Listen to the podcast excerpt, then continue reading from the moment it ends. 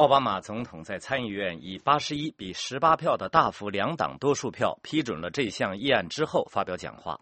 在他讲话的时候，这项议案还需要众议院表决。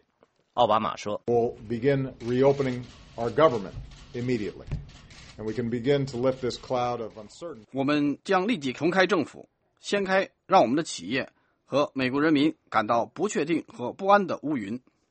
在众议院通过这项法案，并经总统签署后，十六点七万亿美元的借贷上限被延长到二月七号，过了对商家利润非常重要的感恩节和圣诞节。联邦政府十月一号关闭，当时保守的查党议员把为政府运转提供资金与拒绝向奥巴马的新医保法案提供资金或大规模修改奥巴马医保的要求绑在了一起。这项法案还未进行新的削减赤字谈判打下基础，类似于2011年预算战争之后创立的超级委员会。奥巴马说：“美国领导人为重新赢得美国人民的信任，未来有许多工作要做。”他说：“准备与两党议员合作，帮助建立美国长期的财政秩序。” I've never believed that Democrats have a monopoly on good ideas, and despite the differences. over the issue of shutting down our government, I'm convinced that 我从来没有认为民主党人垄断了所有的好想法，尽管在关闭我们政府的问题上有分歧，但是我确信民主党人和共和党人可以合作共事，让美国不断进步。这项由两党参与的协议，由参议院多数党领袖里德和少数党领导人麦康奈尔完成了最后的文本。众议院共和党议长贝纳没有有效的处理查党成员的反对，导致人们对他的领导能力提出新的疑问。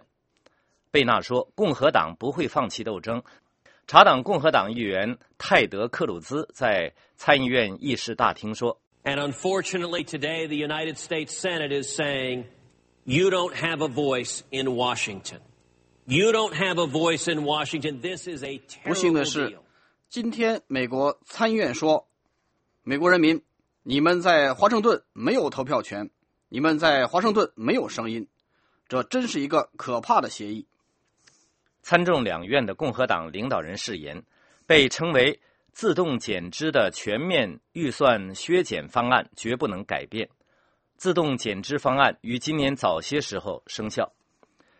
白宫发言人杰伊·卡尼说：“奥巴马将在即将到来的预算谈判过程中坚持平衡立场，希望谈判者拿出折中妥协的意愿。” Perhaps we can reach a broader budget agreement that will settle some of these disputes in a way where nobody gets everything he or she wants, but the American people. 也许我们能够达成广泛的预算协议，以折中的办法解决其中一些纠纷，不会让每个人都得到自己想得到的一切，但是。美国人民会赢，因为这样就会增加确定性。奥巴马总统在他的讲话中列举了他认为今年年底之前可以完成的工作重点，包括移民改革。他说，完成这些重任的条件是华盛顿政界人士走到一起，把过去三个星期来的争吵抛到脑后。That's what I believe the American people are looking for. Not a focus on politics, not a focus on elections, but a focus on the concrete steps. 这是我相信美国人民所希望看到的，不是聚焦政治，也不是聚焦选举，而是聚焦能够改善人民生活的具体的步骤。债务上限的增加只延续到明年二月，政府运转资金只延续到一月。分析人士警告说，华盛顿明年年初可能又要陷入一场新的危机。